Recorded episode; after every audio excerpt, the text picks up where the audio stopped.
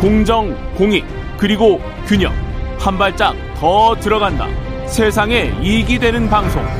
최경영의 최강 시사.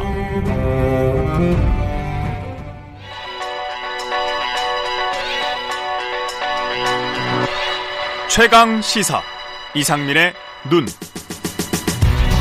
네, 이상민의 눈 시작하기 전에요. 아까 박주민 의원 인터뷰 때 언급된 여론조사 결과 자세한 내용 성, 중앙선거 여론조사 심의 홈페이지 참조하시면 된다는 말씀 드리고요. 이상민 나라살림연구소 수석연구위원이 오늘 지방 출장 관계로 전화로 연결하겠습니다. 안녕하세요. 예, 안녕하세요. 예. 지난주에 우리가 이제 현금주의 발생주의 이야기를 했었는데 아주 재밌게 예. 들었지 않습니까? 예. 이걸 조금 더 자영업이나 뭐 이쪽으로 쭉 설명을 해 주실 수 있다고 해서. 예, 예, 맞습니다. 예, 그 자영업 이야기 듣기 전에 지난주에 예. 한 거를 다시 한번 복습하는 차원에서 예, 예. 지난주에 이야기하셨던 게 재정 준칙을 법제하자는 이야기 뭐 이런 것들은 다 좋은데 예, 재정 그렇죠. 재정 수지를 좋게 만들기 위해서 현금을 현금을 안 쓴 것처럼 그런데 실제로는 그렇죠. 자산이나 이런 것들로 사실은 더 크게 메워놓고 현금을 예. 안쓴 것처럼 눈속임을 충분히 할 수 있다. 예, 맞습니다. 예, 이거를 좀 근본적으로 그럼 막을 수 있습니까?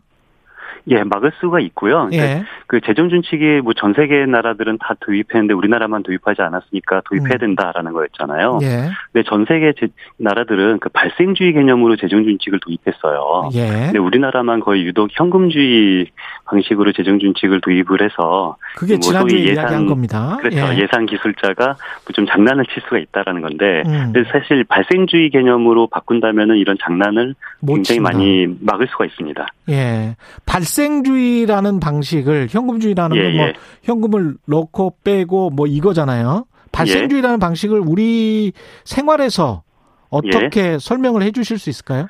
그렇죠. 그러니까 발생주의를 저는 이해를 하는 것과 이해를 하지 못하는 것이 음. 이 경제적 개념으로 세상을 바라보냐, 세상을 바라보지 못하냐라는 저는 결정적인 차이라고 생각을 그치. 해요. 예. 왜냐하면 우리 생활에 굉장히 중요한 거거든요. 그러니까 무슨 음. 소리냐면은요. 좀 쉽게 설명하자면은 만약에 그, 그 월급쟁이들이 자주 하는 말이 앞으로 남고 뒤로 미친다 이런 말을 많이 하세요. 아니 월급쟁이들이 아니고 자영업자들이 자영업자분들이 예, 그런 예. 얘기를 많이 사업하시는 분들이 예. 네, 맞습니다. 예. 이게 바로 현금주의로 봤을 때 내가 뭐 앞으로는 벌고 있는 것 같은데 음. 알고 봤더니 뭐 돈이 안 모인다. 이걸 도, 그 뒤로 미친다고 표현하는데 이것이 발생주의적 개념으로 바라보지 못해서 생긴 착오인 그렇, 거거든요. 그렇죠. 그러니까 제가 문제를 하나 해볼게요. 예. 제가 뭐 월급을 한 250만 원 받다가 월급이 음. 너무 적어서 음. 뭐 장사를 사업을 하고 싶다. 예. 그랬더니 순수익, 뭐 매출이 아니라 순수익이 한 500만 원 발생했어요. 예. 그러면 한250 받다가 두 배 한 500만 원 받으면은 내가 어. 이득인가? 라는 생각이 들 수가 있는데요. 예. 어떨까요? 이득일 것 같습니까?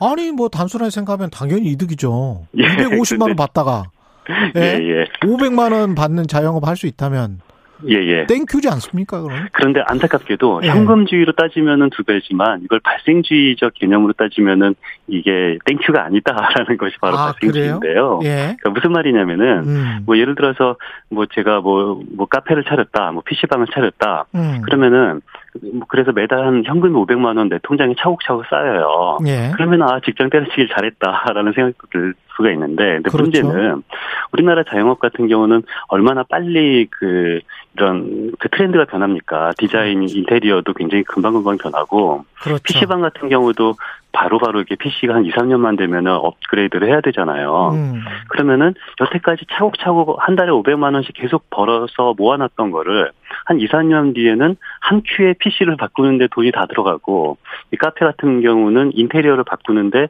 한 몇천만 원이 2, 3년 만에 한 큐에 다 돈이 들어가게 되는 거예요. 그렇죠. 그렇, 그렇죠. 네. 그렇다면은 지금은 돈이 들어가진 않지만 앞으로 음. 2, 3년 뒤에 들어갈 돈도 사실상 지금 현재 비용으로 인식을 해야 되는 거거든요.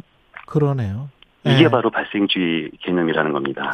그리고 생각을 해보니까 뭐 카페나 PC방을 차렸을 때 처음에 예. 들어가는 자본이 뭐 2억이다, 3억이다라고 하면. 그렇죠. 그 자본을 어, 그 자본으로 인한 이익, 이익도 따로 계산을 해서 이게 500만 원 음, 안에 넣어 봐서 생각을 해봐야 되겠네. 250만 그렇죠. 원과 500만 원. 정확, 구체적으로 예. 개념 말하면 감가상각을 그렇죠. 인식을 예. 하면은 발생주의고 감가상각을 예. 인식하지 못하면은 현금주의인데요. 그렇죠. 그러니까 제가 2억 원을 들여서 카페 인테리어를 했다. 어. 그런데 인테리어가 10년, 20년 가는 게 아니에요. 한 5년 정도만 지나면 우리나라는 굉장히 빨리 변하기 때문에 그렇습니다. 인테리어를 새로 해야 됩니다. 그렇지 않으면 손님이 안 와요. 음. 그렇다면 인테리어가 계속 5년 동안에 감가상각이 된다.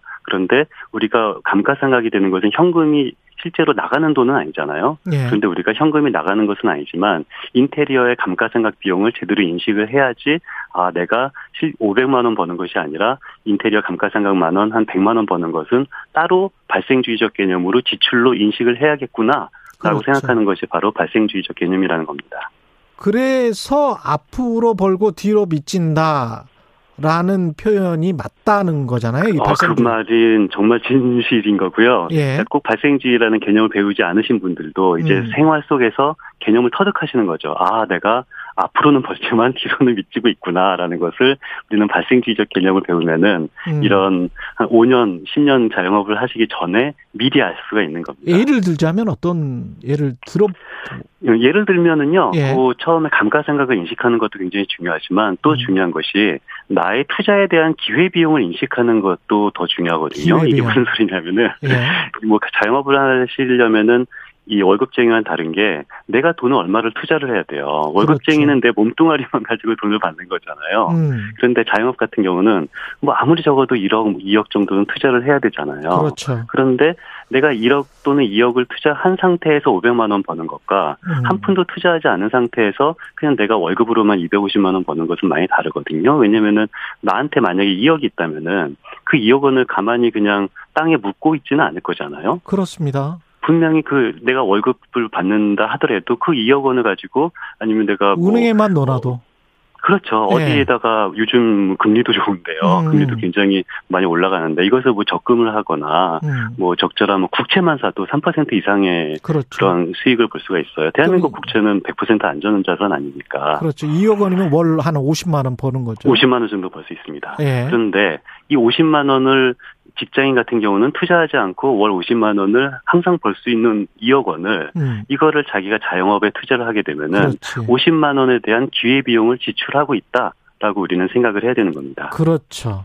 예. 그렇다면은 100만 원 정도 500만 원에서 사실은 50만 원을 그렇죠. 빼야 되는 거지. 맞습니다. 그래서. 100만 원의 감가상각도 빼야 되는 거고요. 예. 50만 원의 기회 비용도 빼야 되는데요. 그러면 500만 원 빼기 150만 원이면 350만 원밖에 안 남네요. 그렇죠. 예. 그런데 그러면 이 350이 250보다 조금 더 커 보이지만 이것도 아닙니다. 안타깝게도. 예. 그러니까 우리는 월급쟁이가 내가 실제 받는 실수령액 250만 원보다 예. 실제 발생주의적 이득은 더 크거든요. 왜냐면은 내가 월급을 받으면은 이것 떼고 저것 떼고 조금만 받잖아요. 그렇죠. 그런데 우리가 보기에는 많이 금액을 떼면은 기분은 나쁘지만 음. 사실 이게 건강보험으로 떼고 그렇지. 아니면 국민연금으로 떼고 예. 이게 아니면 고용보험으로 떼는 거는 국민연금이나 고용보험으로 떼는 것은 나중에 나한테 더 큰 이익으로 돌아오게 되는 거예요. 음.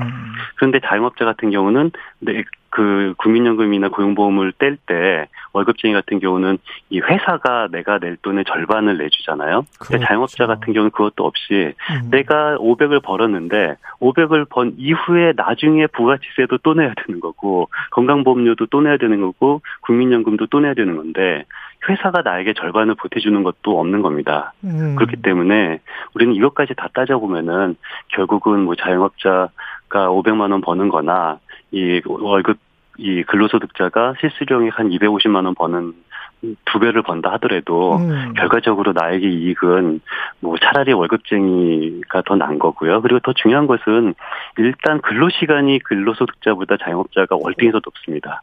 게다가 갑자기 경쟁업체가 더 좋은 게 생겼어.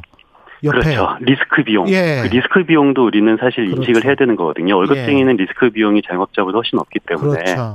그래서 자영업자가 뭐한 굉장히 지금 당장 내가 현금에 통장에 꽂히는 돈이 많다 하더라도 이게 월급쟁이보다 쉽지 않는 아. 이 사실을 아무런 자영업자 살림살이까지 알아봤습니다. 나라살림연구소 이상민 의원이었습니다.